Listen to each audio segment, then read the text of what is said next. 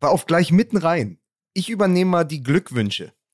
Mickey Beisenherz, dir herzlichen Glückwunsch zur zehnten Meisterschaft in Folge. Ja, ich freue mich. Das ist, ich habe mich wirklich so für meine Bayern gefreut. Ähm, da, da, bebte der Schal vor Begeisterung. Ja. Einfach klasse. Ja.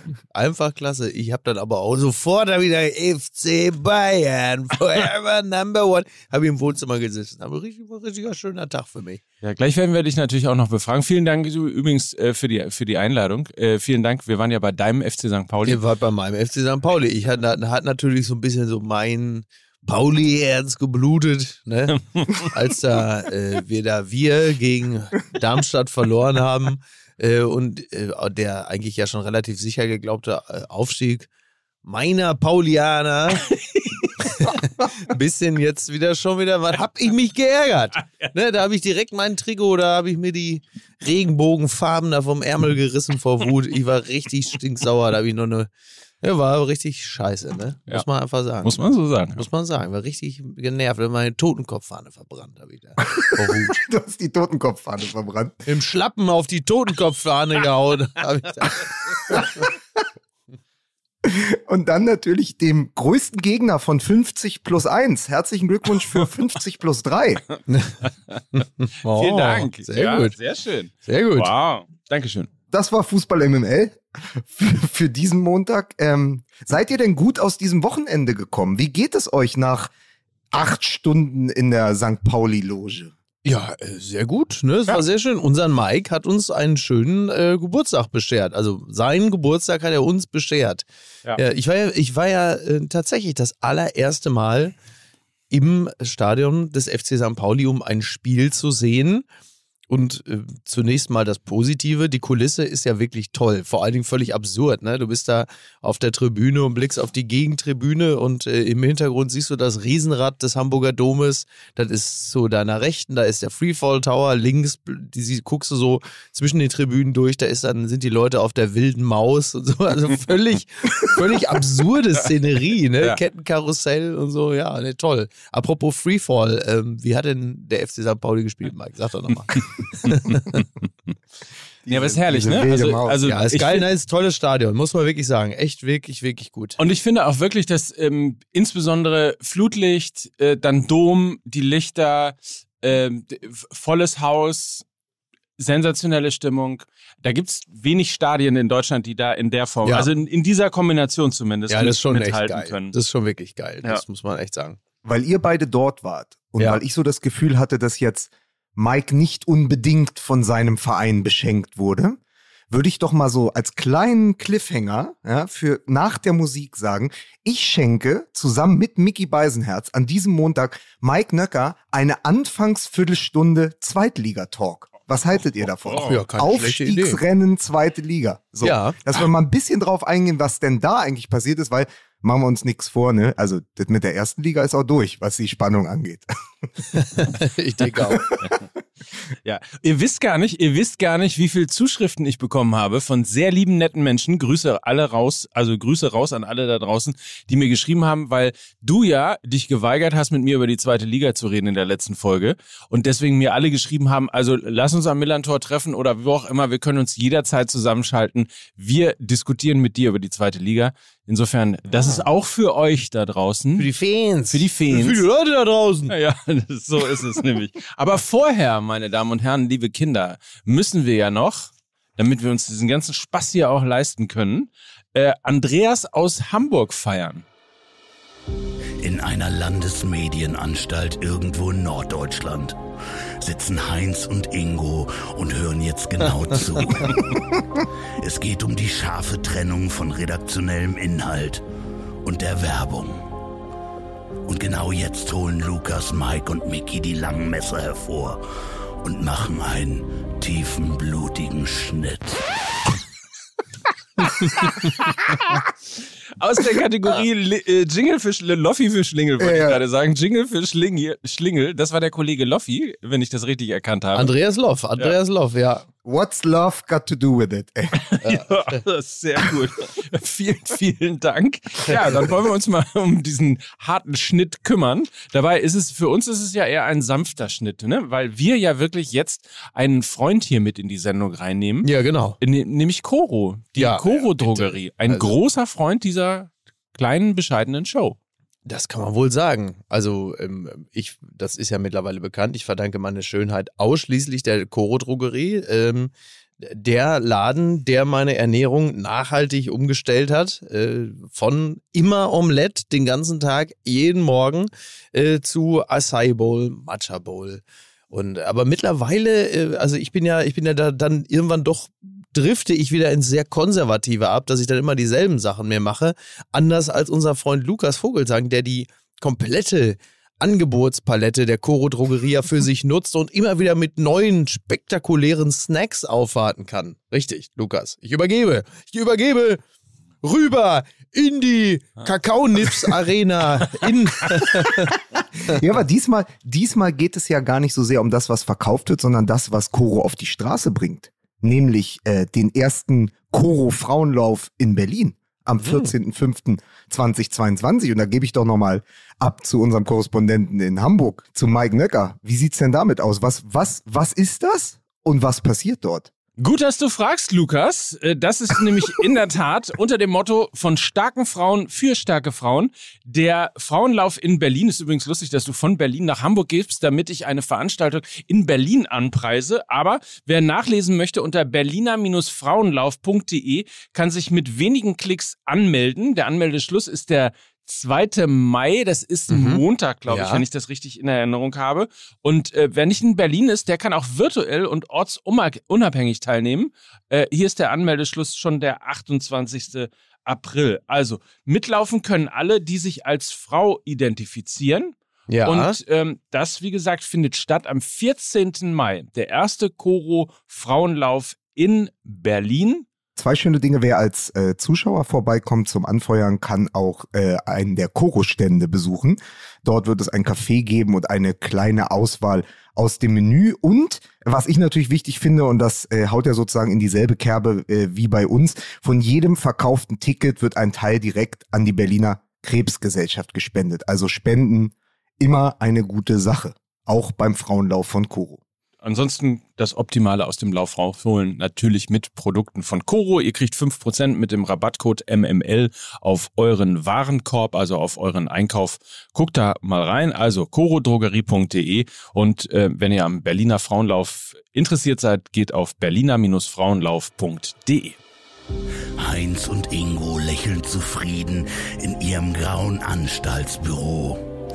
Denn sie haben zwar die Schlacht gewonnen, aber was jetzt kommt, liegt nicht mehr in ihrer Kontrolle. Denn hier endet die Werbung. ist überhaupt nicht klischeebeladen, oder? Nein, über, nein, überhaupt nicht. Übrigens, dass man, dass man sieht, Berliner Frauenlauf, so hieß das bis vor kurzem äh, noch, als Julian Reichelt noch Chefredakteur der Bild war und durch die Redaktionsräume ging, aber das ist ein, ein anderes Thema. Ähm, Lukas wollte noch mal ganz kurz auf Ian Robben zu sprechen kommen. Bitte. Ja, ich wollte, ich war, ich war ja vor zwei Tagen in Rotterdam, also ich habe ja gerade gedacht, der Einzige, der jetzt traurig in der Ecke sitzt, weil er nicht mitlaufen darf, ist Ian Robben. Ich war vor zwei Tagen äh, in Rotterdam und er hat ja tatsächlich vor glaube ich, zwei, drei Wochen am Rotterdam-Marathon teilgenommen und hat jetzt immer wieder Interviews gegeben, wo er, ja, der große Sprinter, äh, Zeit seiner Karriere jetzt gesagt hat, das war für ihn die größte sportliche Herausforderung und er musste, ich glaube, er hat knapp vier Stunden oder so gebraucht, man möge mich korrigieren, aber er hat gesagt, er musste zwischendurch spazieren unter gehen. Unter vier um die, Stunden, ja. Um die, wie viel? Ich weiß nur, dass es unter vier Stunden waren, also irgendwie ja, aber knapp, also ich glaube drei Stunden 54 oder sowas. Und er musste teilweise spazieren gehen. Er sagt, es war wirklich sportlich für ihn die größte Herausforderung, äh, da durch Rotterdam zu rennen. Weil, äh, aber es war auch irgendwie klar, dass dieser Mensch, dem sie ja immer sein, ähm, sein Trikot auf den Körper geairbrushed haben, dass der natürlich jetzt eine neue Herausforderung sucht. Ja. Und so jemandem äh, reicht ja auch Joggen dann nicht. Joggen oder Golfen oder so. Der muss dann gleich sagen, okay, ähm, schön Rotterdam-Marathon, also als nächstes wahrscheinlich äh, Ironman. Kleiner Tipp übrigens, äh, ziehst du dir in Rotterdam, ziehst du einfach ein Ajax-Trikot an, dann läufst du die 42 Kilometer in der Regel sogar unter einer Stunde. Ne? Muss man einfach sagen. Ja, einfach mal ausprobieren. Gute Sehr gute Idee. So, Marathon und so weiter, das hat mit Fußball nichts zu tun, wollte ich sagen an dieser Stelle. Deswegen äh, sind wir ja auch hier bei Fußball MML. Musik bitte.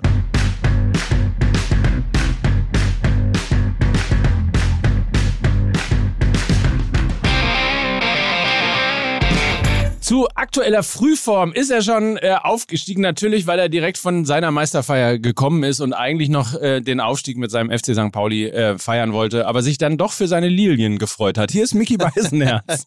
Äh, St. Pauli, Stern des Nordens, du wirst nicht. Ja, äh, du, ich habe, also wenn man drauf ist wie ich, dann kommt man aus dem Feiern gar nicht mehr raus. Wahnsinn. Ich habe mich so für meine Hertha gefreut, dass der äh, Abstieg jetzt wahrscheinlich schon verhindert wurde. Ne? Ja. Wahnsinn. Ja. Deswegen äh, fragen wir gleich mal in Berlin. Hallo Berlin, wie geht's denn als äh, zukünftiger weiterer Bundesligist? Lukas Vogelsang. Sich so weit aus dem Fenster zu lehnen, äh, da bin ich noch nicht bereit. Ihr kennt ja den MML-Fluch. Ich sag mal, wir fahren jetzt noch nach Ostwestfalen und müssen punkten, aber ansonsten alles gut. Und hier ist er, äh, der Mann, der am Wochenende Geburtstag hat. Er ist mein Ironman. Hier ist Mike Nöcker. Vielen Dank. So, und damit können wir doch endlich mal diesen Wahnsinn hier auch starten, nach dem lustigen Vorgeplänkel. Ihr wollt wirklich über die zweite Liga reden. Ist das so? Ja. Nachdem die erste Liga mir wirklich äh, auch den letzten Rest Emotionalität ausgetrieben hat, habe ich, als ich da in diesem Stadion war am Wochenende, gedacht, man, also nicht Mann, sondern ich müsste mich wirklich mehr für die zweite Liga interessieren, denn da ist es speziell ja auch oben echt, jetzt kommt das verrückte Wort, spannend. Äh, ja. Unausrechenbar. Es ist auch manchmal mehr Leidenschaft, finde ich. Ich musste mich erstmal emotional von der zweiten Liga distanzieren können, weil für mich natürlich über das die zweite natürlich. Liga sprechen heißt auch immer ein Zukunftsszenario malen. Und da ich jetzt einmal durchatmen konnte am Wochenende, was die Härte angeht, bin ich auch wieder bereit, in die zweite Liga eine Etage tiefer zu schauen. Und was man dort sieht, Mike hat ja recht, ist natürlich leidenschaftlich, ist unglaublich interessant und ist tatsächlich viel von dem, was der Bundesliga in Teilen abgeht. Ja. Fing ja am Wochenende schon an, wenn wir so ein bisschen chronologisch auch vorgehen. Äh, wir haben zwei sensationelle Spiele gesehen. Zum einen im Regensburg, äh, der Hamburger Sportverein, der sich von allen Nackenschlägen äh, immer wieder erholte und ähm, ja, im Grunde genommen wieder dran ist. Ähm, für mich sogar am das dransten. ist jetzt nicht, weil ich mit dem MML-Fluch kokettiere. Für mich sogar der klare Favorit auf äh, Platz drei und auf die Relegation im Moment gerade. Ähm, und wir haben ein, ein sensationelles Topspiel gesehen zwischen äh, Schalke und Werder Bremen. Ähm, mit einem wohl relativ safen zukünftigen Bundesligisten, nämlich Werder Bremen, die, glaube ich, aber auch in der Art und Weise, wie sie Fußball spielen und kadermäßig aufgestellt sind, sich auch keine Sorgen darum machen können, ob sie in dieser Klasse wohl mithalten können oder nicht. Denn das war wirklich Bundesliga-reif, was beide Mannschaften da gegeben haben. ihr, habt das, ihr habt das alles mitbekommen, ne? wenn ich mir selber sage, ich werde mich künftig mehr dafür interessieren müssen, dann impliziert das natürlich auch, dass ich derzeit natürlich noch nicht so richtig viel mitbekommen habe. Ich habe ja extra äh, für dieses Geschenk für Mike Nöcker mir heute Morgen nochmal alle äh, Zusammenfassungen angeschaut und natürlich auch am Wochenende einen Blick immer auf die äh, Blitztabelle und auf die Spielstände geworfen und muss ähm, muss natürlich sagen, es war sehr interessant, dass der MML-Fluch unter der Woche natürlich auch ganz woanders funktioniert hat, nämlich bei der Süddeutschen Zeitung und bei Spiegel Online, die den äh, Kollegen Ron Ulrich, früher bei Elf Freunde, mittlerweile, glaube ich, freier Autor äh, und überzeugter und natürlich auch ähm, äh, bekannter Schalker, Unterstützer, Schalker-Anhänger und glaube ich auch Hörer dieses Podcasts, liebe Grüße. Ron Ulrich durfte unter der Woche für Spiegel Online und Süddeutsche schreiben, was denn unter Mike Büstens alles gut läuft und warum die Schalker jetzt plötzlich Aufstiegsfavorit sind. was natürlich dann passiert natürlich. am Wochenende ist, dass sie zu Hause vor über 60.000 Zuschauern 4 zu 1 gegen Werder Bremen verlieren. Also ihr seht, auch der richtig gute Printjournalismus ist nicht vor diesem Fluch gefeit, weil natürlich sich alle draufgestürzt haben, gesagt, ey, die Schalker waren doch schon weg. Dann kommt Mike Büskens, natürlich die Überzeugungs-, aber auch die Verlegenheitslösung für Schalke, aber natürlich der, der am meisten Schalke ausdünstet, wenn du Hüb Stevens nicht bekommst, weil der sagt, komm, ich mach's kein achtes Mal. So, dann kommt Mike Büskens, sagt, ich übernehme das für die letzten acht Spiele oder neun Spiele dieser Saison und dann gewinnen die die ersten fünf. Und das ist natürlich eine Riesengeschichte. Und dann ähm, ist es aber, glaube ich, dieses alte Ding gewesen, ähm, Form schlägt nicht immer Klasse. Und ähm, Werder Bremen ist einfach, hab mir nochmal den Kader angeschaut, ist einfach der beste Kader und die beste Mannschaft in dieser Zweitligasaison, weswegen sie dann eben auch mal den dann nicht mehr Tabellenführer Schalke 04 äh, distanzieren und in diesem Fall auch deklassieren können.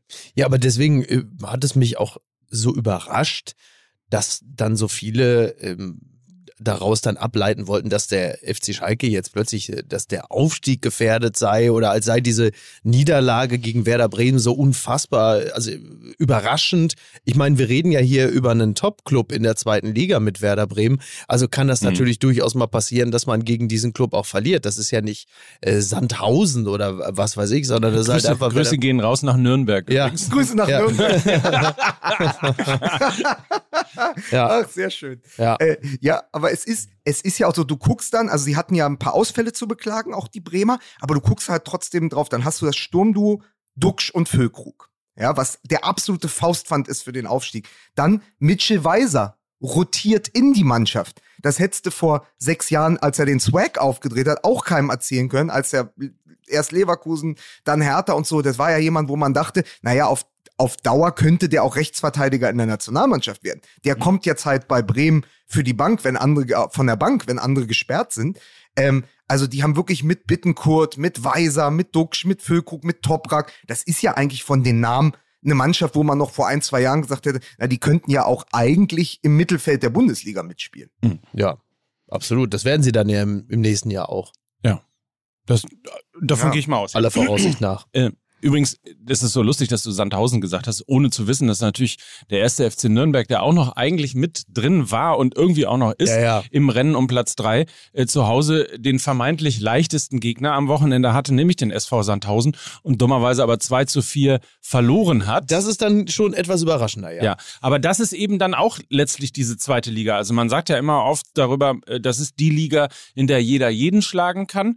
Ähm, das, was jetzt im Moment gerade passiert, dieses teilweise Schneckenrennen da oben um den, um den Aufstieg, weil halt eben sich mhm. keiner wirklich absetzt, weil immer mal wieder es Nackenschläge gibt, weil St. Pauli nicht in Rostock äh, gewinnt oder eben nur eins zu eins in Sandhausen spielt. Übrigens äh, ist der SV Sandhausen der Verein, der gegen alle Top-Clubs mindestens unentschieden gespielt hat. Ähm, und das, das ist eben auch dieses, dieses Phänomen zweite Liga, was immer wieder eigentlich Jahr für Jahr stattfindet und was einen auch tatsächlich, ähm, ich natürlich irgendwie qua FC St. Pauli, ähm, ich habe ja nichts anderes als zweite das ist, Liga. Das ist ja? richtig. So, ja. aber ähm, so einen auch wirklich zum zum Fan werden lässt, muss ich mal sagen an dieser Stelle. Ja, ist ja auch ist ja auch geil. Das merkst du halt eben ja im Abgleich mit der ersten Liga, wie sehr man so etwas vermisst, dass man halt nicht zu Beginn eines Spieltages schon genau weiß, wie es ausgeht, sondern dass man denkt, okay, jetzt schauen wir mal, was der Spieltag so bringt es ist ja auch so interessant, dass ähm, Sandhausen als Chiffre, also für alle abstiegsbedrohten Erstligaklubs, da müssen wir nächste Saison nach Sandhausen. Das haben sich die HSV-Fans vor fünf, sechs Jahren gesagt, das haben sich die Hertha-Fans diese Saison die ganze Zeit gesagt. Gott, oh Gott, wir müssen ja dann nach Sandhausen. Das war ja immer das Zweitligaschiffre, weil man nicht wusste, wo das ist und weil natürlich eine Auswärtsfahrt nach Sandhausen nicht annähernd so interessant klingt wie einen nach München oder Köln. Mittlerweile ist aber die Auswärtsfahrt nach Sandhausen nicht nur zweite Liga, sondern eben auch ein Angstgegner für ganz viele, die dorthin müssen und sagen, okay, eigentlich haben wir da überhaupt nichts zu holen, weil die im Zweifel ganz schön eklig sind. So ähnlich wie auch Heidenheim. Also du hast ja da so Clubs in der zweiten Liga, die waren vor ein paar Jahren einfach noch schlechte Gags und sind heute halt echte wichtige Faktoren in dieser zweiten Liga. Also auch das berühmte Zünglein an der Waage. Ich glaube, der FC St. Pauli, ich ehrlicherweise weiß ich das Jahr nicht mehr genau, aber ich glaube seit 2016 oder irgendwie sowas in Sandhausen nicht mehr gewonnen. Also da gibt's so ganz viele Phänomene, das war bei uns auch immer Erzgebirge Aue, da gab's auch nie was zu holen. Ja, ja. Ähm, so, also, also mit das, dem SV Meppen, das, das SV Meppen, das war immer das Chiffre für die zweite Liga. das, das stimmt. Das ist, sind die jetzt in der dritten Liga? Weiß ja. ich gar nicht. Ja.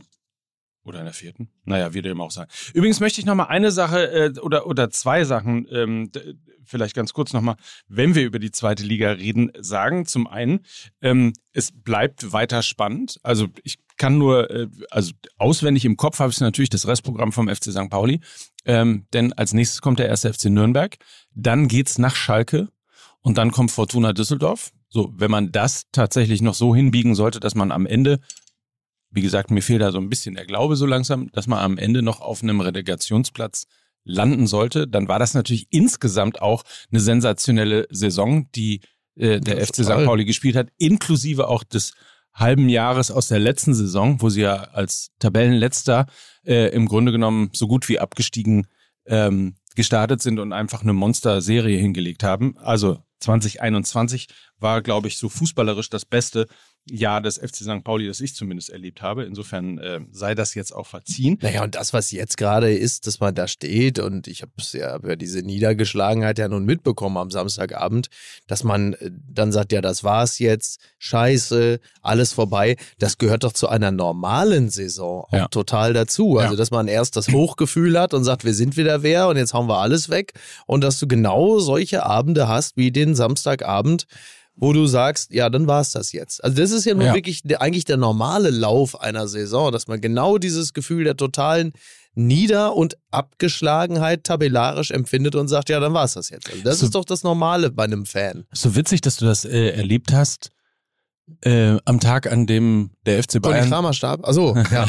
der FC Bayern zum zehnten Mal hintereinander ja. deutscher Meister geworden ist. Also diesen totalen genau. Kontrast den wir ja auch irgendwie erlebt hatten, weil wir nebenbei das Spiel geguckt haben und es ja. war so, lief so nebenbei. Es war so das belangloseste Topspiel Völlig. aller Zeiten. Naja, äh, genau, das belangloseste Topspiel aller Zeiten. Äh, Philipp Lahm, der deutsche Klassiker. Nee, das ist einfach wirklich, also, und äh, ich weiß ja noch am Samstag Nachmittag, so kurz vor 18 Uhr, da wollte ich mich noch mit einem Kumpel verabreden ähm, wollen wir das Spiel schauen, irgendwie in der Taverna Romana oder so. Und dann aber äh, umfing mich eine so bleierne Müdigkeit, äh, also individuell, aber auch äh, gesamtfußballerisch, dass ich mich dazu entschied, mich um 18.30 Uhr zu Hause in den Sessel zu setzen und ein schönes, ausgedehntes Nickerchen zu machen, anstatt den Klassiko, den deutschen Klassiko zu gucken. Und als ich dann wieder wach wurde, so gegen 19.10 Uhr, stand es bereits 2 zu 0 für die Bayern und ich dachte, ja, ja. gute Idee. Ich habe schon mal schön gepennt. Wie die Dortmunder Abwehr habe ich mir auch ein ausgedehntes Nickerchen gegönnt. Ja. Das war eine gute Idee. Nur in meinem Falle hat es dann nicht dazu geführt, dass irgendwie, also man ins Hintertreffen gerät, sondern ich war danach natürlich topfit für die Party meines Freundes Mike Nöcker. Ich weiß nicht, ob ihr mich jetzt einfach so, ihr könnt ja mal direkt mir ins Wort fahren. Hört ihr mich? Ja. Ja, perfekt. Jetzt haben wir keinen Delay mehr drin. Also, was ich eigentlich gesagt hatte, bevor ihr weg wart, da war Mickey ja wie Sagadu mitten im Topspiel Nickerchen gehalten. Genau. ja. So, und ja. dann war ich weg. So, und jetzt, pass auf, jetzt können wir es ja nochmal versuchen. Ich hatte nämlich was vorbereitet extra für Mike, äh, nämlich ähm, ich weiß nicht, ob es am Ende zur Aufmunterung taucht, taugt, aber ich habe mich mal in den Zahlen der zweiten Liga umgetan mhm. und habe gefunden, dass am Ende die Teams hochgehen, die die besten Torjäger-Duos haben. Also oh. Schalke mit Terodde und Bülter. Terodde 25 Tore, Bülter 10 Tore, macht 35. Duxch ah ja, das und, stimmt. So, Duxch und Füllkrug 19 und 16 macht auch 35. Das sind mit Abstand die beiden besten. Die werden auch direkt hochgehen. In der ersten so, Liga ist es anders. Da macht Lewandowski alleine die 35. ja, so ist es. Ja. aber dann, und hat aber mit Müller noch jemanden, der wahrscheinlich irgendwie 25 Vorlagen am Ende hat und trotzdem noch äh, zweistellig trifft. So, und dann hast du, und jetzt wird's interessant, dann hast du bei Darmstadt Philipp Tietz und Luca Pfeiffer, die kommen auf 29. Und bei St. Pauli, Burgstaller und Kieré die haben auch 29 zusammen. Und da wird sich entscheiden. Und ich sage, am Ende geht der auf den dritten Platz, der bei diesem Duo, bei jedem jeweiligen Duo die meisten Tore hat. Das sollten wir im Auge behalten. Und äh, vergesst mir meinen HSV nicht, ne? Der ist auch noch im Rennen dabei. Also das sind nur noch zwei oh, Punkte. Kommt der HSV kommt wieder an. Aber das bestätigt, das bestätigt ja meine These, weil die haben nur Glatze. Ja. Und dann kommt lange nichts. Mhm. So, die kommen nicht annähernd an diese Zahlen. Die, das fünftbeste Sturmduo äh, spielt, glaube ich, beim KSC mit 27 Toren. Ja, ja. So, das mal hier aus dem Schatzkästchen heraus, ne? Geil gemacht, muss ich mal sagen. Und um auch Mickey mit ins Boot zu holen, habe ich natürlich in dem ganzen Irrsinn auch noch eine Dortmunder Geschichte gefunden in der zweiten Liga. Nämlich. Ich bin ja Dortmund-Fan, ne? Also ja, ich stand weiß. jetzt. Doppelpacker Marvin Duksch mhm. ist wo geboren und wurde wo ausgebildet? In Mönchengladbach. bei der anderen. Nein, der ist natürlich Dortmunder Junge, ja, kommt aus der Dortmunder Jugend und trifft dann bei seinem persönlichen äh, Ruhrderby zweimal gegen Schalke. Das ist die Geschichte des Wochenendes. Ja, ja das ist richtig. Ja, der ja, Dortmunder Junge, ne? Er hat auch beim FC St. Pauli schon mal gespielt äh, und hat natürlich dann auch prompt äh, gegen den FC St. Pauli getroffen, äh, zumindest im zumindest im Hinspiel. Ähm, naja, ich habe übrigens noch eine Geschichte, vielleicht, äh, die, wenn ihr mir den Raum noch gibt, das ganz kurz einmal zu erzählen. Ich war ja wenn ihr euch erinnert, in Rostock beim Spiel und habe ein bisschen berichtet, wie das so auf mich gewirkt hat. Das ist auf der einen Seite ein, äh, im Grunde genommen, ich habe es, glaube ich, das VfL Bochum äh, des Ostens potenziell genannt, was ah, ja. also für meine äh, äh, also für meine Verhältnisse ist das ein Monsterlob. Das wisst ihr alle, wie sehr ich irgendwie. Uh, da werde ich jetzt aber ganz hellhörig, dass du meinen VfL jetzt hier nicht. ne? So. Und mich dann halt eben auf der anderen Seite beschwert äh, über ähm, ja immer noch so sichtbare ähm, Fans, ich versuche es jetzt etwas vorsichtiger zu beschreiben, die dem rechten Lager zugeordnet sind, dass also die Assis, da sind. richtige Assis. So. Und für jemanden, der natürlich irgendwie auch aus äh, Hamburg oder aus St. Pauli kommt und dann im Stadion. Du kommst aus Gütersloh. Und Mike, da brauchst du gar nicht drüber hinwegtünchen. Du kommst aus Gütersloh. So, jemand, der halt aus Gütersloh kommt und jetzt sehr lange oh. schon beim äh, in, in Hamburg wohnt, ähm, der, der ist natürlich mit auch als Fan vom FC St. Pauli auf den wirkt das etwas befremdlich, wenn dann plötzlich die bösen Onkels im, im, im Stadion spielen. Ja. Ähm, und das ganze Stadion äh, mitsingt. So, jetzt habe ich wahnsinnig viele Zuschriften bekommen, weil äh, interpretiert worden würde, als hätte ich äh, unter anderem alle Hansa-Fans als äh, Glatzen und Rechte äh, beschimpft. Das habe ich nicht getan. Mhm. Ähm, aber äh, nichtsdestotrotz gab es mit einigen äh, Diskussionen und stellvertretend sozusagen für alle, die mir geschrieben haben, möchte ich zumindest nochmal, um auch äh, Hansa Rostock und den Bemühungen von Hansa Rostock, sich eben dieser rechten Fanszene zu entsagen, ein bisschen Bühne geben, nämlich von Henning. Henning hat mir äh, geschrieben, wie gesagt, er fing an und sagte, ich habe alle beschimpft, da habe ich gesagt, habe ich nicht gemacht, bla bla bla. Mhm. So, und dann schreibt er, danke für die schnelle Antwort. So, jetzt aber. Äh, Rostock hat mich geflasht, das ist mein Zitat, wären da nicht so viele Rechte und Glatzen unterwegs. Das hört sich schon sehr einseitig an, schreibt Henning. Wir haben in den letzten Jahrzehnten viel Fanarbeit geleistet und uns offen gegen diese Minderheit der Faschos gestellt. Kleines Beispiel, auf der Südtribüne, wo die Subtras und die aktive Fanszene zu Hause sind, wird Extremismus jeglicher Art nicht geduldet und verbannt. Die Glatzen wurden aus dem Block gejagt, Mitglieder der AfD, NPD aus dem Landtag Mecklenburg-Vorpommern, der Zutritt durch die Fanszene verweigert und ich könnte noch unzählige weitere Beispiele nennen. Leider kommen gerade zum Spiel gegen St. Pauli gerne solche Individuen ins Stadion, die mit Fußball nicht viel am Hut haben. Damit meint er aber jetzt dich, ne? Damit meint der, er mich. Der Satz ist jetzt auf dich bezogen. Und nur auf Krawall aus sind. Es ist ein kleiner Teil, den Hansa nicht los wird und der aber immer in den Mittelpunkt geschoben wird. Kein Verein kann kann sich vor so etwas schützen. Bei St. Pauli sieht es nicht anders aus. Äh, ich hoffe einfach und wünsche mir für die Zukunft eine selbstkritische und reflektierte Berichterstattung, in der die Trottel beider Seiten mal benannt werden. Ich gönne St. Pauli den Aufstieg in die erste Liga. Ich hoffe, dass sie es nicht mehr vergeigen. Schönen Abend und Grüße aus Rostock. Duly noted, würde ich sagen. Ja, also Gruß ich, Henning. Genau. Also nach, nachvollziehbar natürlich die Position von Henning, der äh, hört, wie man in äh, Europas erfolgreichstem Fußballpodcast über den FC Hansa spricht und dann sofort der Satz fällt, wenn da nicht so viele Glatzen wären, das ist aus der persönlichen Warte gehört, entsteht dann der Eindruck, als würden wir das äh, quasi, als wäre die, als läge die Behauptung im Raum, dass das ganze Stadion voller Glatzen wäre. Das ist ja zu sagen, wenn da nicht so viele Glatzen wäre, ist ja auch, also wie diese Zahl beurteilt wird, das ist ja sehr individuell unterschiedlich. Dir ist es aufgefallen, weil da halt eben welche gewesen sind, die zahlenmäßig so groß waren, dass sie für dich das Bild nachhaltig mitgeprägt haben. Für Henning ist es halt eben so, dass das natürlich eine Minderheit ist, die man aber nicht los wird, wie er ja auch gerade gesagt hat, ist halt immer sehr unangenehm, wenn in einem vergleichsweise neutralen Medium darüber äh, berichtet wird. Und das Zweite, was kommt, sofort die Glatzen sind, weil man natürlich alles versucht, die loszuwerden. Ja. Also und, schon nachvollziehbar. Klar. Und ich bin ja äh, Fan vom FC St. Pauli, dem Erfinder der Haltung im Fußball. Insofern sollte man dem auch eine Bühne geben, äh, dass äh, selbstverständlich irgendwie auch eine aktive Fanszene bei einem ähm, Verein äh, wie Hansa Rostock, der eben ein Problem mhm. hat, hatte, ähm, mit dieser Szene natürlich wahnsinnig viel äh, in der Tat getan hat dagegen. Das ist auch bekannt. Ähm, nicht umsonst feine Sahne, Fischfilet, äh, Materia, alles auch ja eher aus dem ja, künstlerischen linken äh, Spektrum Kann man, auch, so sagen, ne? ja. so äh, die sich eben bekennen und äh, Hansa Rostock Fan sind. Also insofern dem nochmal die Bühne bereitet, um das tatsächlich auch zu äh, gutieren und falls das äh, irgendwo zu einseitig äh, gewesen ist, was ich da gesagt habe, dann tut mir das leid. Es hängt natürlich in der Tat aber auch ein bisschen damit zusammen, dass es einfach so unfassbare Polizeipräsenz äh, dort auch äh, gewesen ist. Äh, ich habe von von Polizeischutz für den Mannschaftswagen äh, bis nach Schleswig-Holstein äh, und und so weiter und so fort äh, beschrieben. Also insofern, äh, das, da steht so ein Spiel natürlich auch unter ja. einem anderen Eindruck. Ja finde das aber auch vollkommen in Ordnung, weil du kamst ja aus dieser, äh, aus diesem Hansa Rostock-Besuch ja auch nie als Journalist zurück, sondern als Privatperson, die eine Beobachtung hatte. Ja. Und in dieser Beobachtung hast du gesagt, das ist mir aufgefallen. Und es ist nun mal so, und davon kann sich der Fußball nicht freimachen. Wir haben das ja gerade sehr oft als Thema, sei es Eintracht Frankfurt äh, auf Europareise, sei es die Hertha-Fans, die den Spielern die Trikots abnehmen.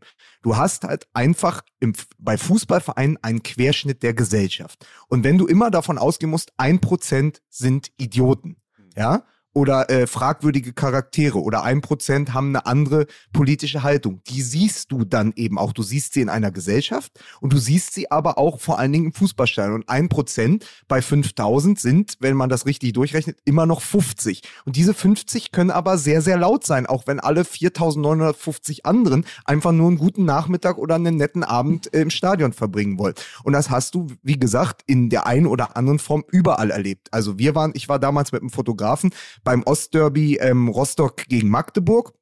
Und da sind wir dann auch, als wir noch nach Warnemünde gefahren sind, sind wir auch in so eine Gruppe reingeraten, die Stahlkappenschuhe und Quarzhandschuhe dabei hatten und die, wo wir dann auch relativ äh, froh waren, dass wir da heil durchgekommen sind, weil wir uns dort nicht sicher gefühlt hatten. Das ist passiert in Rostock und trotzdem war der Rest des Tages eine schöne Auswärtsreise mhm. äh, an die Ostsee und ins Ostseestadion. Das gleiche ist mir und einem Kollegen während der Buchmesse in Frankfurt passiert. Da haben wir noch äh, gegen Leverkusen auf den letzten Drücker Tickets für den Fanblock von Eintracht Frankfurt bekommen und weil die uns nicht kannten, wurden wir beäugt. Und irgendwann äh, kam eine der Gestalten auf uns zu und das habe ich euch, glaube ich, schon mal erzählt und hat immer so auf mich und meinen Kollegen gezeigt, wechselseitig und hat dann immer so die Zeigefinger beider Hände aneinander äh, geditscht, so hm. und wollte uns äh, zu wollte uns zu verstehen, sag mal, seid ihr Homos, ja?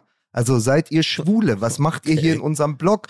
So, und gleichzeitig sangen dann ein paar Leute, äh, sie stehen auf Schwänze und nicht auf Busen, die Fans von Bayer Leverkusen. Ihr erinnert euch an diese Geschichte. Ja, ja, ja. Und trotz, ja, und trotzdem ist wegen diesem einen Charakter und vielleicht drei, vier seiner Freunde und noch irgendwie äh, 300 Leuten, die äh, Schwänze und Busen singen, ja nicht der gesamte Frankfurt-Block homophob. So, man muss halt immer ja. sehen, ja, die gibt es, es gibt die Tendenz, es gibt die Rechten hier, es gibt die Homophoben da, äh, es gibt die Krawall- und Be äh, Gewaltbereiten und man hört die, die sind einfach sichtbarer, die sind hörbarer und trotzdem muss man immer wieder sagen, und das machen wir in diesem Podcast ja auch, das geht natürlich nie für den ganzen Fanblock und nie für die ganze Fanszene. Und deswegen finde ich das sowohl richtig, dass du diese Beobachtung mit in diesen Podcast bringst und sagst, du hast dich da nicht wohlgefühlt und du fändest Rostock besser ohne diese Fans und gleichzeitig aber genau die Replik auch von dem Fan, der sagt, ja, aber auf der anderen Seite der Tribüne. Ja, beides richtig und beides hat auch Platz und muss, also muss nicht Platz, aber beides hat Platz im Fußball und beides wird, werden wir auch so in diesem Podcast immer wieder besprechen, dass wir sagen,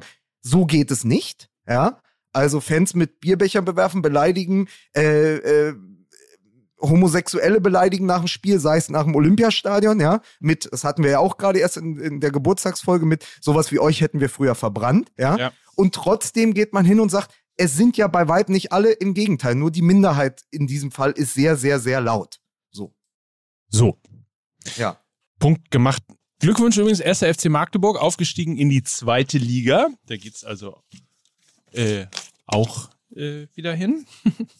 Ich weiß gar nicht, warum ich das jetzt in diesem Zusammenhang ja, erzähle. Ja, weil ich Magdeburg gesagt habe. Aber du, Magdeburg, ne, da, äh, jetzt ganz große Ding. Da verlieren die erst gegen Kiel und dann steigen sie trotzdem am Abend noch auf. Ist das nicht wunderbar? Verrückt. Also, verrückt. Ist verrückt. Äh, Magdeburg in außer Rand und Band. Aber ähm, jetzt, wo wir so viel zweite Liga gemacht haben und äh, so viel äh, Meinung und Haltung, ähm, hat denn überhaupt jemand dieses äh, apostrophierte Topspiel sich angeschaut?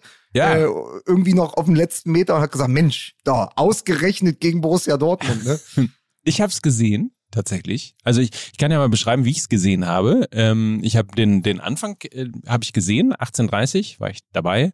Und ähm, dann habe ich ja um 19.30 Uhr irgendwann mit Ewaldin zusammen äh, FC St. Pauli TV moderiert und dann lief das die ganze Zeit so weiter und ähm, ich also so viel Augen verdrehen wie zwischen Ewald und mir habe ich, glaube ich, in der Sendung noch nie erlebt, weil wir natürlich nebenbei immer auf diesen äh, Monitor geguckt haben und immer dachten so, ja, was ist denn jetzt? So, wo, wo ist denn jetzt der Tabellenzweite, der dem Tabellenersten nochmal versucht, ein Bein zu stellen? Wo ist denn ja. der letzte, die 15, die, die fünf Prozent, die man ja später beim Spiel dann auch vermisst hat? Ähm, die Leidenschaft, nochmal aufopfern. Mhm. Komm, wir versauen euch die Meisterparty. Komm, wir zeigen es euch jetzt mal. Wir machen schon mal ein Statement für die nächste Saison. Ja, ja, toll. Also was, was, was mich wirklich begeistert hat an dem Spiel, war eigentlich nur die eine Szene und zwar, wie Nabre den Ball runtergenommen hat mit dem oh. Oberschenkel, wie er den Ball einfach äh, ja. wieder. Das war wirklich so gut, so toll, richtig exzellent fantastische Technik. Das hat mich begeistert. Da dachte ich, ach geil. Mhm. So, es hat mir gut gefallen. Was ich wirklich ein bisschen schade finde, ist, ich hätte mir gewünscht, das habe ich dir am Samstag auch schon gesagt, ich hätte mir sehr, sehr, sehr gewünscht, dass dieser gesamte Spieltag so in Dortmund im Stadion stattgefunden hätte. Dass die Bayern im Dortmunder Stadion die Meisterschaft klargemacht hätten, dass sie auf dem Rasen in Dortmund so gejubelt hätten, dass ähm, ist klar, für die Dortmunder Fans natürlich absolut beschissen, wobei selbst die wahrscheinlich, so wie ich die meisten einschätze, gesagt hätten, ja, genau. Das hat noch gefehlt, so als i-Tüpfelchen auf diese ja. Kacksaison. Ähm, das hätte ich gut gefunden, dass so vor den Augen von Watzke und Co. im Dortmunder Stadion, dass die Bayern da die Meisterschaft klar gemacht hätten, inklusive dem ganzen Zirkus. Mit Dab, mit Dab, mit, mit Dab, so dass man sagt, ja, so, dass man nochmal ganz klar sagt, so jetzt guckt euch diese Scheiße an. Ja. Zehnte Meisterschaft am Stück, guck mal, wie sie hier feiern, wie sie ja. sich freuen. Habt ihr jetzt, was ihr wolltet? Na, seid ihr jetzt zufrieden? Ist es nicht genau das, worauf wir die ganze Saison hingearbeitet haben? Ja. Ja, ey. Man kann das ja weiterspinnen, ne? Sie sind dann ja, glaube ich, zum Nobel-Italiener in München gegangen, um da zu feiern. Wenn das in Dortmund gewesen wäre, hieß es also Vapiano. Vapiano. Selbstverständlich. Vapiano. Selbstverständlich. ähm, wo immer noch auf dem einen Platz dieses kleine eingravierte Messingschild äh, R. Weidenfeller ist, ne? Bei Vapiano. Damit da nicht wieder einer seine Jacke drauflegt und sagt, ich sitze jetzt hier. Ähm, ja, äh, das ist doch wirklich, das ist doch, ich meine, ist natürlich klar, ne? Für Nagelsmann wird es natürlich jetzt schon eng. Also äh, erst zu diesem Zeitpunkt der Saison ja. äh, Meister werden, das ja. ist natürlich, das, so geht es natürlich nun nicht. Ne? Nee. Das muss man sagen. Ist ja schon fast Mai. Also das ist ja irre. ja. Ne? Das ist, äh, da wird es jetzt. Ist eng. das die schlechteste Meisterschaft in den letzten zehn Jahren? Aber die Meisterschaft ist doch der ehrlichste Titel. Aber so. jetzt, jetzt, gerade weil wir auch Geburtstag gefeiert haben, jetzt denken wir mhm. mal kurz zurück an die ersten zwei Jahre Fußball MML. Da ja. weiß ich noch, da war gerade die sechste Meisterschaft. Ich war der kleine Pup. da war die fünfte Meisterschaft ja. gewonnen, die sechste ja. und die siebte. Und dann ja. sagte ich irgendwann zu euch, das weiß ich noch ganz genau, naja, aber jetzt kommt doch die Umbruchsphase. Ja. Dann, pass auf, dann verlassen doch Robben und Ribery die Bayern. Und Lahm und Schweinsteiger sind ja schon weg. Und überlegt mal, ohne diese Flügelzange. Genau. Ja, dann haben die ja, dann haben die ja, werden die ja ihrer auf, aufgrund des Alters dieser Spieler ihrer größten Waffe beraubt. Wie sollen die das jemals ausgleichen, Richtig. wenn Robben und Ribery weg sind? Antwort, Serge Gnabry. Ja, ja, ja, total. Die Antwort, äh, die Antwort holt dann eben den Ball äh, nach diesem Befreiungsschlag mit dem Knie runter, hat auch genug Zeit, weil wer sich mal wieder verschätzt hat, Julian Brandt, ja, ich sag's an dieser Stelle nur, Deutsch, der deutsche André Schürle. Und ähm, so, und dann hast du die Antwort. Gnabry, Coman und die Spieler, das, ist ja nahtlos weitergegangen. Ey, allein diese eine Geschichte. Äh, Kingsley Coman ist seit der Saison 2012, 2013 Fußballprofi. Der hat in jeder Saison eine Meisterschaft geholt. Ja. Der ist, der ist immer Meister geworden. Also ich glaube vorher mit Paris äh, und dann kam er zu den Bayern, hat einfach nahtlos weiter und, und mit Juventus, glaube ich. Der kam genau, mit Juventus. Juventus. Ja. Der hat immer eine Meisterschaft gefeiert, ist zu den Bayern gegangen und dann sagte doch äh, Thomas Müller noch, äh, äh, also mit einem, ich würde schon sagen, mit so einem Seitenhieb an die Dortmunder, das ist nicht langweilig, das ist herausragend. Ja, so, wenn der, wenn der Commander jede, jedes Jahr die Meisterschaft feiert. Ja, und das sind halt die Geschichten. Du hast plötzlich diese Flügelzange und noch Sané, der ja mittlerweile schon so einen halben Zehner spielt und so. Die Bayern haben einfach diesen Umbruch durchmoderiert.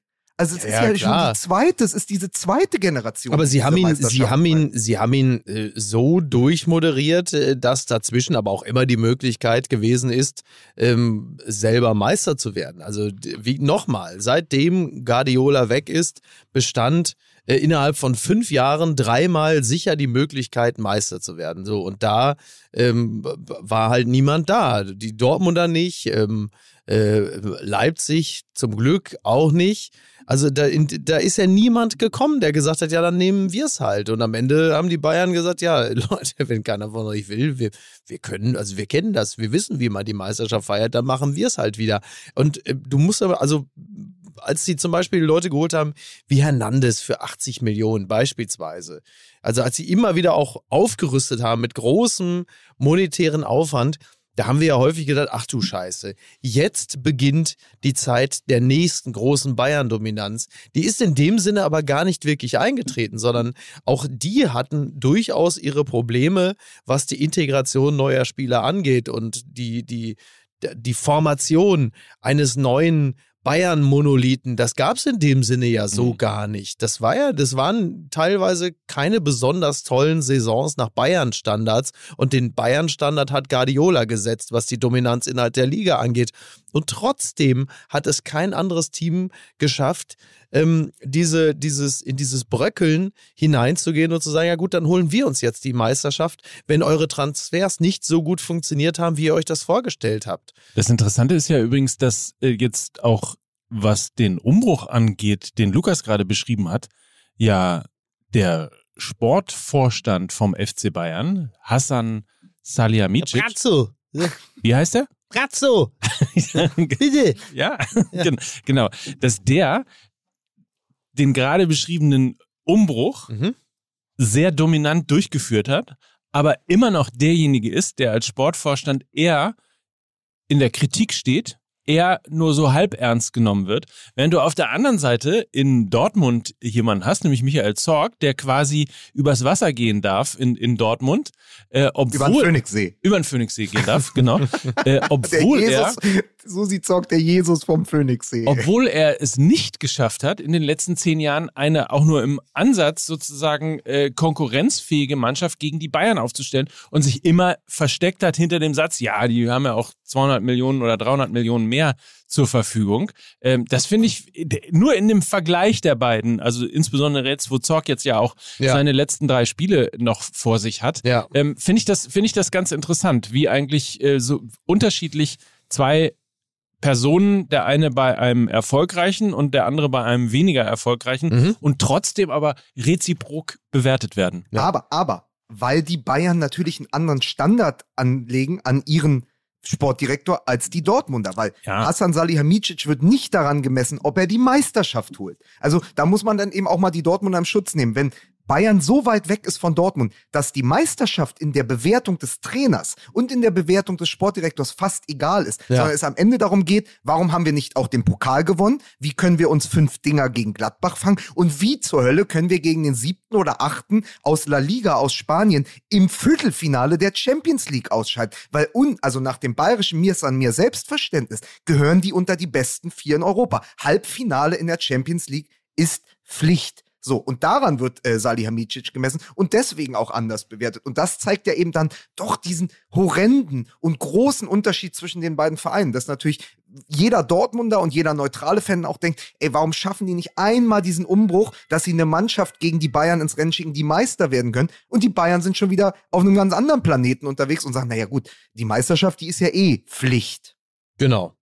Ja, im Selbstverständnis der Bayern ist das ja auch der total richtige Ansatz so in eine Saison zu gehen und zu sagen, ja, also das ist ja wohl das absolute Minimum, hier Meister zu werden. Hat, hat, hat Lukas jetzt ernsthaft ein, ein hier bei Fußball MML ein, ein populistisch und äh, völlig unausgewogenes Zitat und eine These genommen und sie journalistisch sauber filetiert und in, in sie müssen immer beide Seiten äh, sehen. Hat es wirklich gemacht, oder? Das ist, ja, aber ich, ja, ist ein Problem, das Sie haben, Herr Vogelsang. Sie wollen über beide Seiten hören. Ich wollte aus dieser dunklen Gegenwart, und ich verstehe einen Dortmund-Fan Mickey Beisenherz an einem Stand Abend jetzt. des Topspiels, ja. der sich in seinen Ohrensessel setzt, ja. ja und einfach ein Nickerchen macht wie Sagadu, ja. wenn man auf diese Mannschaft guckt. Ey, es ist Topspiel gegen die Bayern. Du kannst noch mal irgendwie zumindest ein Zeichen setzen. Die Hälfte der Mannschaft meldet sich krank. Ja, die andere verteidigt nicht mal angemessen, wie man es machen müsste in der Allianz Arena. Und der, äh, der Trainer weiß auch keine Antwort mehr. Natürlich ist das eine düstere Gegenwart. Du bist noch abhängig von einem 21-jährigen Norweger, der sich gerade auf dem Weg zu seiner, wohlgemerkt, Zwischenstation bei Manchester City befindet, weil er ja gesagt hat, das Fernziel ist Real Madrid, ja. Auch jemand, der übrigens im Verlauf der Saison immer unsympathischer geworden ist. Also man, ich ja. weiß noch, Mickey Beisenherz, wir waren doch zusammen bei unserem gemeinsamen Freund in Dortmund und haben dieses genau, erste David, Spiel ja. geschaut, genau, bei, gegen, gegen Eintracht Frankfurt. Ja. So, und wo er ja wirklich groß aufgedreht hat. Ich glaube, es waren drei Tore. Also sicher bin ich mir, in meinem Kopf waren es auf jeden Fall drei Tore, es war eine Gala. Ja. Und da war der ja auf dem Weg zur Weltstar. Jetzt hat er, glaube ich, in den gefühlt letzten 17 Spielen nur ein Tor geschossen, wirkt wie ein Fremdkörper. Wenn er trifft, freuen sie sich nicht mit ihm. Ähm, wenn er nicht trifft, ist er natürlich der, der Erste, der in der Kritik steht. Aber das ist für mich auch so ähm, das Gesicht dieser Saison. Mhm es fing so gut an und am Ende sagt man, ist man froh, wenn es vorbei ist und man ist, glaube ich, auch, und das ist so äh, das Gros äh, meiner Freunde, die Dortmund-Sympathisanten und Fans sind, sagen, klar, sie sind mittlerweile froh, wenn der geht. Und mein Gefühl ist auch so, die, die atmen alle einmal tief durch, wenn dieses Haaland-Theater vorbei ist. So, das ist ja die Gegenwart. Ne? Du sagst, okay, äh, wir, wir hatten den spannendsten Stürmer ja. Europas, äh, den, den, oder, oder neben Mbappé und Lewandowski, den spannendsten Stürmer Europas und vielleicht auch eine der spannendsten Mannschaften. Und am Ende sind alle nur froh, wenn es vorbei ist. Ja. Das ist die traurige, sehr dröge Gegenwart des BVB. Mhm. Aber, und das ist jetzt meine These, wenn man sich anguckt, wie die Bayern gerade ihren Kader moderieren müssen, und was die Dortmunder gerade Woche für Woche als, äh, es ist ja das alte Watzke-Ding, als Replik auf Niederlagen gibt es Transfers, die vermeldet werden. So. Was da gerade passiert, macht Borussia Dortmund nicht gerade schon seine Hausaufgaben, während die Bayern nicht unbedingt wissen, mit welcher Mannschaft sie in, in die neue Saison gehen? Und ist da vielleicht dann wirklich mal die Chance? Ja, man muss es ja irgendwie auch spannend halten, auf äh, einen Umbruch und einen Angriff der Dortmunder, weil gerade viel passiert, auch im Kader des FC Bayern und weil die Dortmunder jetzt mit Kehl äh, federführend gerade viel richtig machen und die Haaland-Millionen schon ganz gut anzulegen scheinen. Naja, was sie auf jeden Fall brauchen, ist ein gesünderes Mischungsverhältnis zwischen fußballerischer Klasse und Charakter. So, das, da, ne, also das sind ja, das sind ja die, die jetzt in der Dortmunder Mannschaft sind, das sind ja alles ähm, nette Leute. So, ne? Ja. Angeführt von dem ältesten netten Leut, Marco Reus. Mhm. Und ähm, dann hast du halt ne, Brand, klar, das sind, das sind ja alles okaye Typen. So, das geht bis runter zu Nico Schulz, der bestimmt auch ein lieber Kerl ist. Total. Aber das ist natürlich nichts, was, was, was, also, also dieser Grundcharakter dieser Mannschaft ist natürlich keiner, der ein Aufbäumen möglich macht, der irgendwie provoziert, dass man sich mal trifft und sagt, so, was eine Scheiße hier. Wir müssen jetzt auch mal äh, wirklich mal die, die Arschbacken zusammenkneifen und so eine Saison auch mal einfach mal durchgewinnen. So, das kann, das kann am besten sicherlich noch Mats Hummels, aber ich weiß halt eben auch nicht, inwieweit er innerhalb dieser Mannschaft in der Lage ist zu führen. Mhm. Ähm, dazu muss man ja auch dauerhaft wahrscheinlich auf dem Feld stehen und all jenes. Äh, das weiß ich nicht deshalb muss man, muss man halt gucken, dass man, wenn man so einen Kader plant, dass man eben nicht nur schaut, dass diese Spieler hoch veranlagt sind. Das, äh, das können ja viele. Ich, das ist immer das, was ich, was ich jetzt auch wieder, als wieder jemand in Dortmund aus Feld kam, ein, ein junger Spieler, da hieß es dann, ja, das ist eine Investition in die Zukunft. Ja, sie investieren so viel in die Zukunft, dass sie aber nie mehr die Gegenwart immer im mhm. Blick haben. Ja. Du hörst andauernd immer nur, es ist eine Investition in die Zukunft und es, es klingt auch deshalb so, so technisch und so fiskalisch, weil es vermutlich auch genau darum darum geht, dass man in die Zukunft investiert, indem man junge Spieler hat, die kann man dann wieder verkaufen. Aber es geht nie um die Gegenwart. Es geht nie darum, in der Gegenwart eine solche Mannschaft auf das Feld zu schicken, die qua Charakter und äh, technischer und fußballerischer Fertigkeiten in der Lage ist, eine Meisterschaft zu gewinnen. Und daran mangelt es. Und das muss berücksichtigt werden, wenn man eine Mannschaft zusammenstellt, die in der nächsten Saison so wettbewerbsfähig ist, dass man da oben dann auch wirklich dauerhaft angreifen kann und nicht immer wieder da vom Feld geht und sagt, ja, heute, da waren wir insgesamt nicht gierig genug. Ey, wie häufig ich die Scheiße schon gehört habe, ich kann es nicht mehr ertragen. Das war auch ein Riesen, ein Riesenerbe ne, von Klopp, diese Gier, die er ihnen hinterlassen hat. Ja, dieses, ja, dieses Trauma der, der, der fehlenden Gier. Ja, aber ist es, ich setze sogar noch einen drauf wenn du immer nur in die Zukunft investierst, wird die Vergangenheit immer schwerer wiegen. Also das, das, das, das multipliziert sich. Also die, es ist ja im Moment, dass du eigentlich investierst du die ganze Zeit in die Zukunft und die Vergangenheit wird, lastet immer schwerer auf den Schultern. Zehn Jahre Bayern-Dominanz, diese große Sehnsucht nach Klopp, dieses Wir waren doch mal wer, ne? Vor, vor 25 Jahren Ricken Lupfen jetzt, wir haben die Champions League gewonnen, wir waren im Champions League-Finale 2013. Ja. Weil das ist ja das, woran sich die Gegenwartsborussia immer messen lassen muss, genau. dass da mal was war, ja. dass man mal ein ernsthafter Konkurrent war. Und wenn du dann immer nur sagst, ja, aber in einem Jahr oder in zwei Jahren und wenn der Bellingham 21 ist und wir den anderen Stürmer aus der Schweiz noch holen, von dem ihr ja jetzt noch gar nichts wisst, ja, dann haben wir wieder eine äh, titelfähige Mannschaft. Das erdrückt dich ja irgendwann. Und ja. das erdrückt natürlich auch und betäubt diese Gegenwart, weil du immer nur entweder den Schulterblick machen musst, was war denn mal da? Der Typ mit der äh, glänzenden Kauleiste und vorne sagst du, naja, aber nächste Saison kommt doch Adeyemi und der schießt dann 20 Tore. Und dann wird, geht der natürlich schon wieder mit einem unglaublichen Rucksack in diese Saison, weil er jetzt plötzlich der neue äh, Haaland sein muss. Ich mache mal einen kleinen Cliffhanger jetzt für den äh, Rest mhm. des kleinen Talks hier noch. Erstens ja. ähm, glaube ich, dass der Umbruch oder die neue Kaderplanung in Dortmund etwas gegenwartsbezogener ist, als es in der Vergangenheit der Fall gewesen ist. Und zuerst gehört bei Fußball MML mhm. Deutscher Meister 2023. Aha. Oh. Der VfL Wolfsburg. Dein, ich habe wieder nichts verstanden. Deine Leipziger. Ja, mein, oh, Mikis Leipziger. Mikis ah, Leipziger. da freue ich mich. Endlich. Die Bullen, meine Bullen. ich würde gerne direkt den Gedanken aufnehmen, weil Mike ja was sehr Richtiges gesagt hat. Wenn die Dortmunder wieder in ein Umbruchsjahr gehen und die Bayern wissen ja Stand jetzt nicht, ob Gnabry bleibt, Sie wissen nicht, ob Lewandowski bleibt. Ja? Äh, Süle haben sie schon an den BVB verloren. Da kann man natürlich geteilter Meinung sein, ob das jetzt ein Verlust ist. Ich sage, ich glaube, auf die Länge einer ganzen Saison wird es einer sein. Das mhm. heißt, die müssen ja auch ihren Kader neu zusammenstellen. Also da geistern ja auch eine Menge äh, Namen durch den Äther. Deswegen würde ich sagen, in diese Lücke kann natürlich ähm, RB Leipzig stoßen weil sie ja jetzt auch gezeigt haben, wozu sie fähig sind, wenn der Trainer äh, und das System zu dem Kader passen, der natürlich einfach großartig ist. Ähm, also man muss, man muss kein Fan sein von dem Projekt RB Leipzig, aber welche Art von Spieler dadurch in der Bundesliga spielen und ja, was ja. sie teilweise ausgenommen jetzt gegen diese Niederlage im Rückspiel gegen Union, im Pokalrückspiel gegen Union, ähm, man muss schon sagen, also da, da ist ja viel Qualität auf dem Platz. Und ich weiß nur nicht, ob das für alle Fußballromantiker dann der sensationelle Ausblick ist. Und darüber sprechen wir auch schon seit Jahren. Mensch, nach zehn Jahren FC Bayern, endlich hat RB Leipzig die Meisterschaft geholt. Also das, das wird wahrscheinlich nicht die Reaktion dann nächstes Jahr sein. Nein, aber es zeigt natürlich, äh, dass man eben doch gegen, gegen das Geld ein anderes, also das ist jetzt, ich, also. Ja, ne? nee, es ist so. Faust auf Faust, Geld gegen Geld.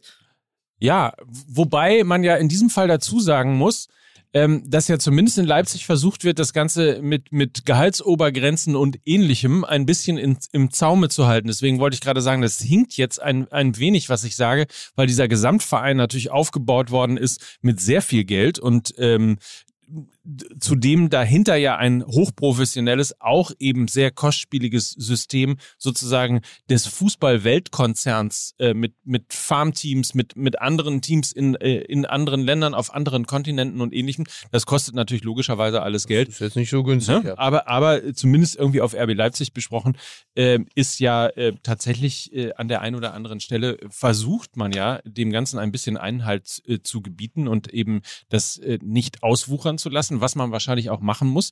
Ähm, bei jedem, äh, bei jedem Berater, der da äh, nach Leipzig kommt und das Gefühl hat, äh, hier kann man mit äh, Red Bull Milliarden ähm, einfach sich dumm und dämlich verdienen, da musst du natürlich irgendwie sowas wie, ein, wie eine Gehaltsobergrenze dagegen setzen. Ähm, sonst wuchert das und äh, ufert das wahrscheinlich total aus. Aber nichtsdestotrotz, also da auf jeden Fall äh, ein, ein Verein, aus dem immer wieder und auch ein Kosmos, aus dem immer wieder spannende Spieler kommen, die ausgebildet werden. Ähm, und letztlich ist auch, glaube ich, die Ansage von Leipzig, äh, dass Christopher Nkunku definitiv in der nächsten Saison in Leipzig mhm. spielt, auch genau dieser Angriff genau. äh, auf äh, das genau. Thema Meisterschale. Das ist auch die Personalie, an der es am Ende hängt. Ich glaube, wenn sie den halten, dann ist es auch ein Zeichen an die Bayern und aber auch an die europäische Konkurrenz. Wird auch viel damit zusammenhängen, ob sie die Europa League gewinnen. Aber äh, so oder so, sehr interessant. Erinnert ihr euch noch an den Hönes und seinem Piranha beim yeah. in Richtung Alaba-Berater? Ja, der, ja. Sahavi, war doch Sahavi, ne? Ja, und, jetzt, ja. und Piranha, den, ja. Aber die stehen, also die, die Agentur von Pini Zahavi vom vom Piranha. Mhm. Die stehen vor einem großen Sommer. Also wenn es richtig gut für die läuft, verscherbeln die Lewandowski und ein Kunku im Sommer. So, und dann kannst du eigentlich auch sagen, da kaufst du dir irgendwo eine Insel in der Karibik und machst den Laden dicht. Weil das ist natürlich Wahnsinn, dass sie ausgerechnet diese beiden Spieler äh, unter Vertrag haben. So, ja. da, ist, da stehen eine Menge. Schöne Menge Grüße Geld. an Mino Raiola. Ey. Ja. Das hat er quasi jedes Jahr. Ne? Ich möchte aber noch mal ganz kurz äh, auf Borussia Dortmund noch mal hinweisen. Ich ja. bin mir nicht sicher, ob das wieder ein Umbruch ist, der da aktuell geplant wird, oder ob das nicht, ähm, ja, zumindest mit, ich sag mal, mit Dortmunder Mitteln ein Angriff ist. Ich weiß nicht, ob es euch aufgefallen ist, aber in der Innenverteidigung hat ja der Borussia Dortmund so ein gleiches Problem. Ne? Also ich weiß nicht, ob man das im Topspiel, dass der eine oder andere sehen konnte. Das ist einfach unglaublich. Ja, Wahnsinn. Ja. Vor allen Dingen, weil, vor allen Dingen, weil ich meine, Mats Hummels als Figur fehlt dann aber der ist ja auch nun wirklich alles andere als frei von Fehlern gewesen in dieser Saison. Also, wenn man das überspitzt formulieren will, ist er ein Auslaufmodell. Sagadu ist nie in die Rolle des Stellvertreters gewachsen. Also den kannst du ja, wie, wir, wie er jetzt bewiesen hat, in so ein Topspiel nicht reinschmeißen und der verteidigt auch nicht auf Champions League Niveau. Akanji ist auf dem Sprung. Äh, und natürlich ist es dann, wenn man davon ausgeht, Hummels macht vielleicht noch eine Saison, Akanji ist im Sommer weg, Sagadu ist, äh, spielt nicht die Rolle, die sie von ihm vor zwei, drei Jahren erwartet haben. Ja, und dann ist es natürlich nicht so schlecht, wenn du die potenzielle äh, Innenverteidigung der deutschen Nationalmannschaft ja, hast. Wobei Schlotterbeck jetzt am äh, vergangenen Spieltag äh, auch nicht so richtig gut ausgesehen hat, muss man auch. Es war also im Grunde genommen schon in Dortmund-Form, möchte man sagen.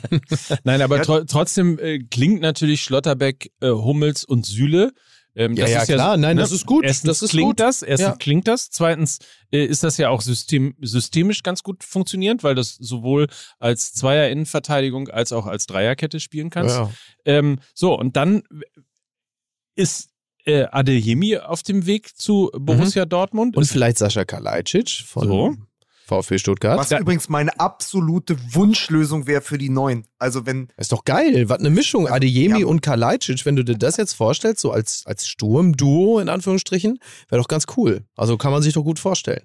Dann spielt Jamie Bino Gittens, von dem wir alle das nur. Das war die Investition noch, in die Zukunft. Genau. Von dem wir alle nur noch dieses, äh, diese Saison nicht wissen, wie er richtig ausgesprochen wird. Richtig. Ähm, spielt schon dort. Ähm, wir haben offensichtlich mit Tom Rote jemand, so, so wie man hört, der auf der linken, äh, auf der linken Seite an alte äh, Schmelzerzeiten äh, herankommen kann und ja. erinnern soll. Ähm, und dann wird es tatsächlich schon eine relativ coole Mannschaft. Und ja, ist trotzdem eine Mannschaft, die wahrscheinlich, wenn die Bayern ernst machen, äh, im entscheidenden Spiel in München richtig. doch wieder vier bis fünf Buden. Ja, also das, ist, ja. ist leider so, weil die Bayern werden auch ihre Antwort finden auf ihre Abgänge und ähm, deswegen, es ist so, es ist natürlich so ein bisschen Kaffeesatz lesen, aber ich habe trotzdem so das Gefühl, die Dortmunder machen ihre Hausaufgaben ganz gut gerade. Die Bayern haben wirklich viel Internes auch aufzuarbeiten. Also ich mhm. glaube, dass die eher äh, hint, also so zu abseits des Platzes und hinter den Kulissen gerade einen Kampf führen. Da ist nicht so ganz klar, was will eigentlich Oliver Kahn? Was ja. will Salihamidzic? Wie funktionieren die miteinander? Ist das, sind die sich am Ende eher so spinnefeind, wie es Rummenigge und Hoeneß am Schluss waren? Welche Rolle spielt Nagelsmann? Der übrigens, und das als letzten Satz äh, zu den Bayern vielleicht, eine unglaublich großartige erste Saison ähm, als Trainer gespielt hat.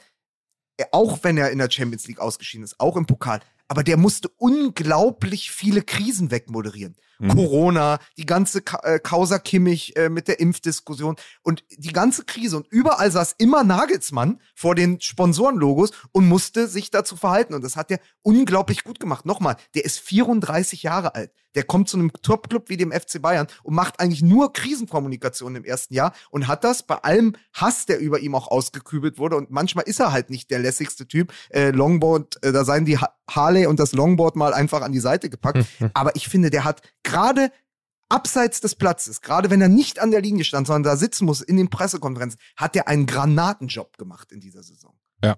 Ja. So, das muss man eben auch mal in, dieser, in diese Bewertung mit einfließen lassen. Und sie haben eben diesen Nagelsmann und sie werden die Spieler haben. Und ähm, ich glaube tatsächlich, dass die äh, Meisterschaft natürlich wieder über die Bayern geht in der nächsten Saison und dann eher RB Leipzig der Konkurrent ist. Ähm, und die Dortmunder aber trotzdem eine Mannschaft haben werden, die, ähm, glaube ich, eine andere Einstellung an den Tag legen kann, weil sie auch mit anderen Mitteln dann ausgestattet ist, fußballerisch. Ja, und weil sie auch dann den Fokus, glaube äh, glaube Adeyemi ist dann zum ersten Mal irgendwie seit langer, langer Zeit äh, dann auch mal ein Spieler, bei dem es nicht wieder heißt, äh, wie lange bleibt er in Dortmund? Äh, hallo, herzlich willkommen, wie lange bleibst du? Ja, das Son ist es halt eben, ne? Ja, ja. Sondern, sondern ähm, das sind, glaube ich, alles Investitionen, äh, zwar in die Zukunft, aber eben auch in die Gegenwart, hatte, hätte ich so das Gefühl. Also es werden jetzt zumindest nochmal Spieler. Und das ist es halt eben, ne? Also wir, das muss sich halt, äh, das muss sich auch in den Köpfen auch der, der Vereinsführung mal festsetzen, dass man für sich selber auch mal wieder eine Erzählung entwickelt, in der man nicht einfach nur der nächste Schritt ist, sondern ja. dass man so wie es damals war, 2013, 2014, als der Bruch kam, dass man für sich selber auch wieder das Verständnis entwickelt zu sagen, nein, wir sind das Gegengewicht. Wir sind nicht damit zufrieden, nur eine Ausbildungsstation zu sein. Wir wollen ja nicht einfach nur ausbilden und teuer verkaufen, sondern wir wollen das Gegengewicht bilden. Sonst kann man sich natürlich diesen Quatsch mit dem Klassiko und dem deutschen Klassiker sowieso sonst wo entstecken. Das ist eh Unsinn und äh, in den letzten Jahren umso mehr. Sondern dass man einfach mal wieder versucht,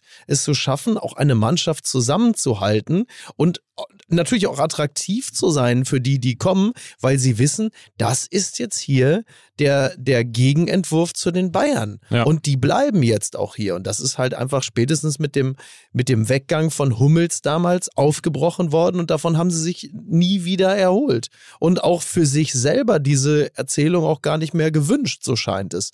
Und solange sie da nicht wieder hinkommen, da bist du halt eben, ne, Fisch und Kopf, solange das nicht so ist, werden sie auch nicht erfolgreich sein. Zumindest nicht so erfolgreich, als über den Standard Champions League hinauszukommen.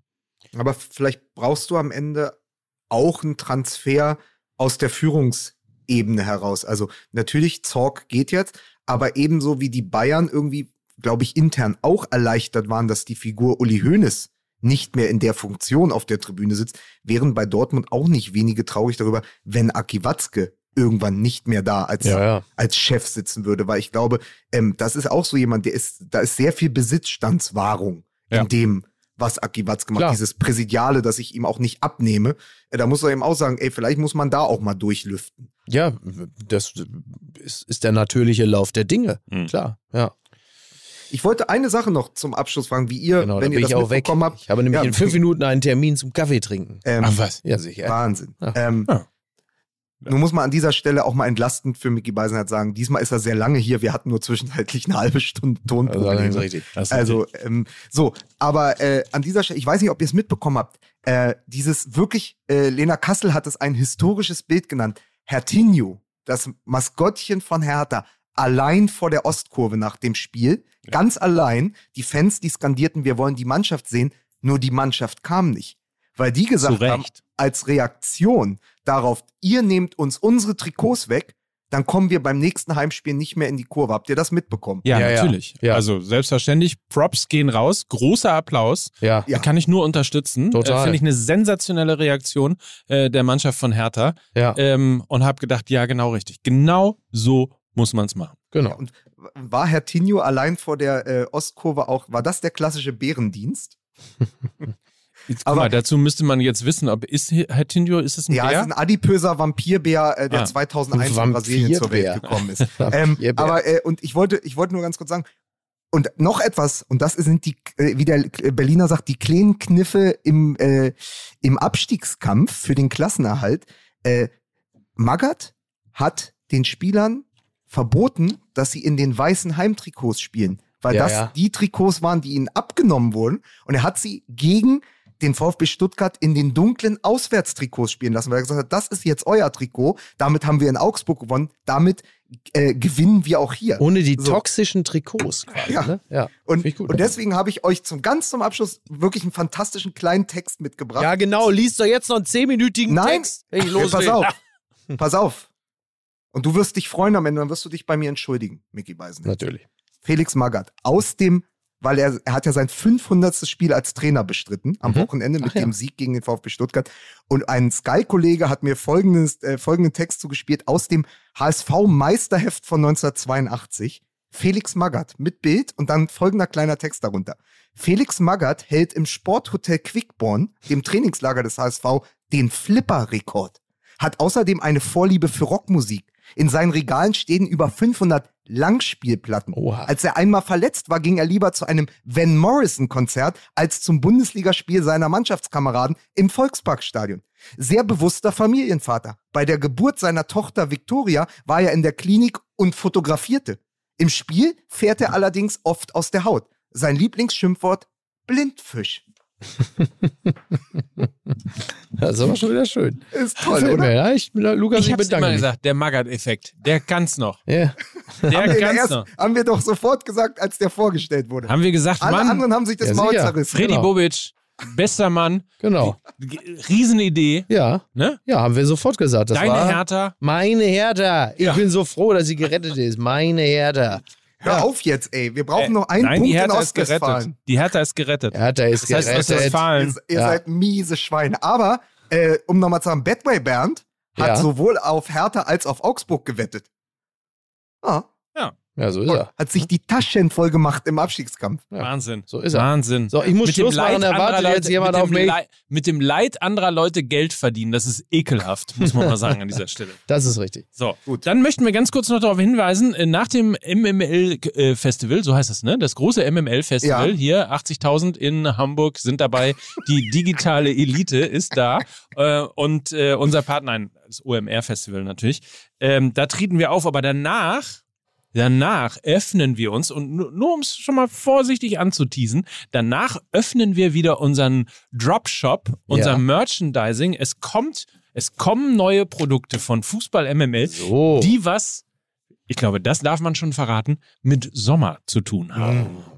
Mm. Und es wird geil. Das wird geil. Ja, also seid schon mal äh, jeden Tag, am besten jeden Tag auf Fußball MML äh, gehen und äh, ständig den Browser immer neu und äh, aktualisieren und gucken, wann es denn endlich losgeht. Der Merch Drop bei Fußball MML. Das wird toll. Juhu! So, jetzt ist aber mal Feierabend hier. Jetzt ist Ende hier im Gelände. Ne?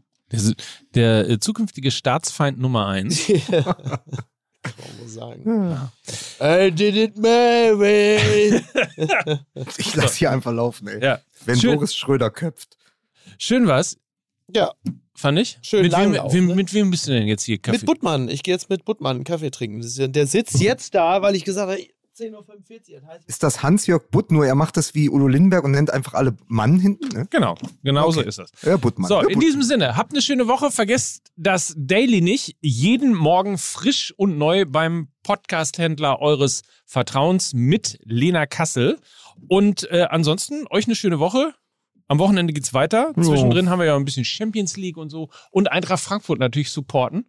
Und, oh hier, und hier deine, deine RB Leipzig spielt ja auch in der Euro. Oh, meine Bullen. Ja, das ist auch ein Satz. Ne? Das ist ein, was haben, was haben, Klingt was aber auch wie so ein Mafia-Part, wenn er sagt, meine Bullen. Ne? Und äh, Fußballfans mit Blick auf die nächste äh, Bundesliga-Saison. Scheiße, die Bullen. Ne? Ist, ja. so, so, können wir jetzt? Ja. Tschüss. Dieser Podcast wird produziert von Podstars bei OMR.